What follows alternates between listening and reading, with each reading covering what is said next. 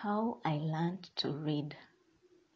When my sister and I were told that our father was going to take us away from Sikuti to join a boarding school in Lwak, I was excited. In my young mind, children who went to boarding school seemed like responsible adults because of the shopping lists they made and the way that they got to pack their own suitcases with new clothes. I used to marvel at the way my brother, aunt, and friends bundled up huge tins of House of Manji biscuits, bottles of treetop juice, and lots of roasted groundnuts to take to boarding school. I thought that if I went there, I would get the chance to change from the bland diet at home to one of comfort food which I could eat at any time I was hungry. I pleaded with my parents to let me go to boarding school from the time I was six years old in standard one. The more my parents refused to let me go to boarding school, the more I longed for it with the yearning of a thirsty duck for water to drink. And now, when I was in standard two, my dream was about to come true. Papa, will we be boarders? I asked. Yes, he replied. Will Tom and Mary be there? Who? Tom and Mary, the ones in our English textbook. They are Mr. and Mrs. Kamau's children. Yes, Tom and Mary will be there. My father bought us mabati boxes or boxes made out of metal that were common in boarding schools in Kenya and Uganda. He bought them for us so that my sister and I would start packing our belongings for boarding school. He then bought us keys and padlocks to lock our boxes. We kept locking and unlocking our boxes with the fascination of a toddler that had just learned the basic concepts of open and closed. We wore our keys as necklaces and then moved around to show off to whoever cared to see. The new school turned out to be a girls' school this meant that Tom Kamau was not there. His sister Mary was not there either.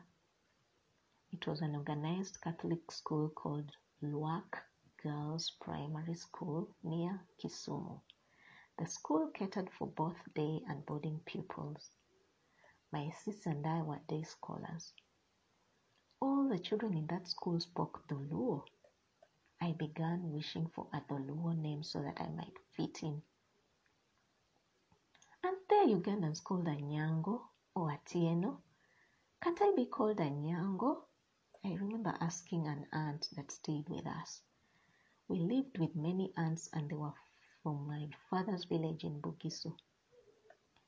In the second school term, an aunt cut off all my hair until I was a kiparangoto, which was what we used to call clean shaven heads.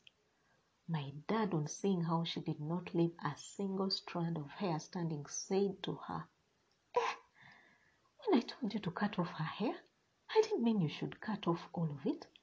Now she looks like she looks like a boy. I skipped school for weeks until my hair grew at least an inch. It was during that time at home that I learned how to read. It was from the English text textbook called Hello Children.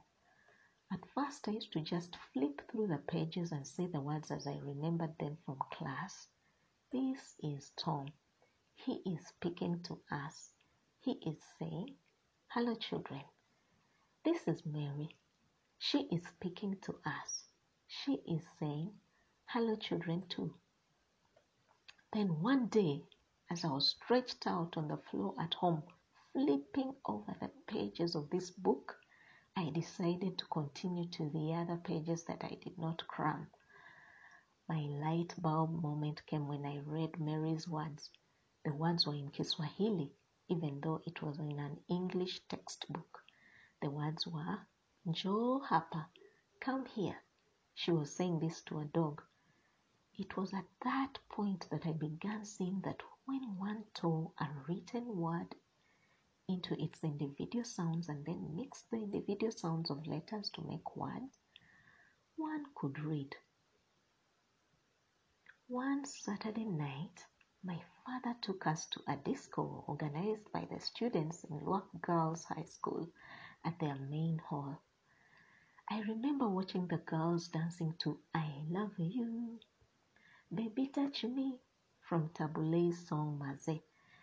This was in 1982, the same year that this song became popular in Kenya after the attempted coup when the military officers who took over the Kenya Broadcasting Company for a short time forced Leonard Mambo Mbotela, then a radio presenter at the station, to play it over and over again. When my hair began to grow back, I returned to school. Now that I could read, English became my favorite subject. My teacher was so impressed with my reading skills that she gave me a sticker of a saint which I kept among my cherished items for many years. I learned how to recite my first poem during her classes. It was a simple poem about planting trees. My mother and aunt were quite amazed when I recited it for them during the holiday. My aunt recorded me reciting that poem and singing some of the songs that I learned in work, such as one particular one that was a South African lullaby. Tula, tula, tula mama, tula, tula mama, tula, tula mama, tula, tula, tula. Tula, tula mama, tula, tula mama, tula, tula mama, tula. Samtata, samtata, sambe kae kaya, wasuke wakaya, wati my babu, tula, tula. Tula, tula mama, tula, tula mama, tula, tula mama, tula. My aunt wanted to listen to my recordings with her friends at Makerere University where she studied. That was the first time I realized what I sounded like over a recording and I liked it. Soon after that, I developed a bad habit of recording myself on my mother's cassette tapes whenever I was home alone with my sister. At some point, I spoiled her radio cassette player when I forgot to switch it off after using it. It was also around this time that I developed the tendency to scribble on our bedroom wall that was bare and seemed inviting to a pencil. I do not know how many times my mother scolded me over that, and how many times she and my aunt had to wash it off. I also loved scribbling on any blank pages of Kasuku exercise books, whether they were mine or not. Then, from the time I was eight, I loved writing and receiving letters. I once wrote letters to my friends but they did not reply. I remember feeling hurt by that and my aunt trying to console me. You shouldn't be mad at your friends for not replying to your letters. Some children of your age may not know how to write a letter. So she asked me to write letters to her friends. One was in Form 2 in the high school where my aunt went for her A level, and the other one was at university. When I was nine, an uncle was added to my list of people to correspond with until I was 13. Although I excelled in English, I did not fare well in mathematics and other subjects, and so I was among the last in class. I remember thinking that I was second in class because I saw the number two on my report form. The same thing happened to my younger sister who was in standard one. My sister and I thought that she was the first in class because her report form showed the number one. When we went back to stay with my mother during the holiday, she was so horrified at our poor performance at school and how malnourished we were that in third term she decided we would not go back to work. We were underfed because we used to refuse to eat proper meals when we were living with my father in Lwak. We ate chapati, Indian flat bread made with wheat flour, French fries, and simuma, gishu delicacy made from fermented millet.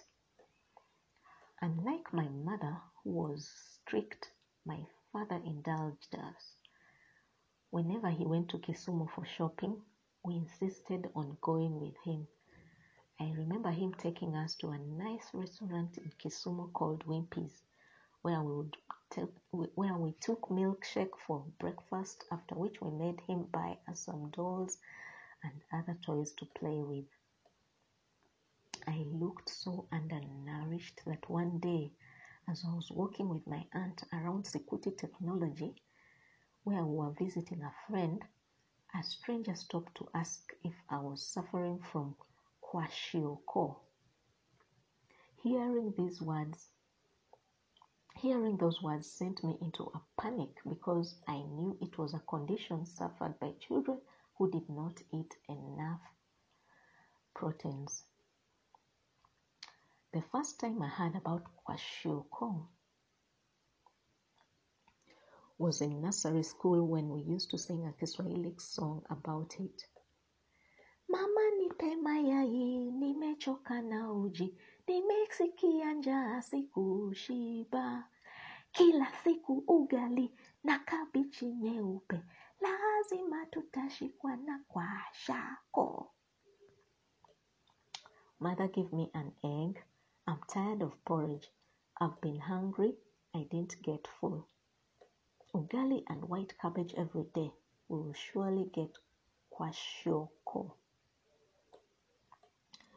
We went back to Sikuti Friends Primary School, which was the school that we used to go to before my father took us to Lwak. My sister was taken to kindergarten because my parents realized that at the age of five, she was not ready to be in standard one. I remained in standard two, where I was the best during reading lessons and among the worst in mathematics. However, in general, I was an average student.